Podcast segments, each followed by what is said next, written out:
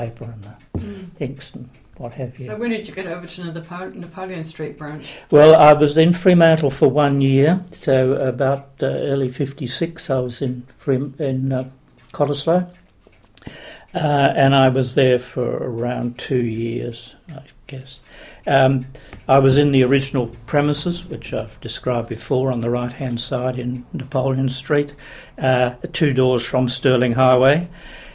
Uh, it was um, two shops, and we were on the the Stirling Highway End shop. I can't remember who was next door nowadays, but anyway, we were there. It had a the windows were um, painted over. You couldn't see out. Um, I don't. I guess that was security. I don't know, but uh, it it just had this dark front to it. Um, you came in facing the um, counter with the teller's box, a big cage, metal wire cage. He was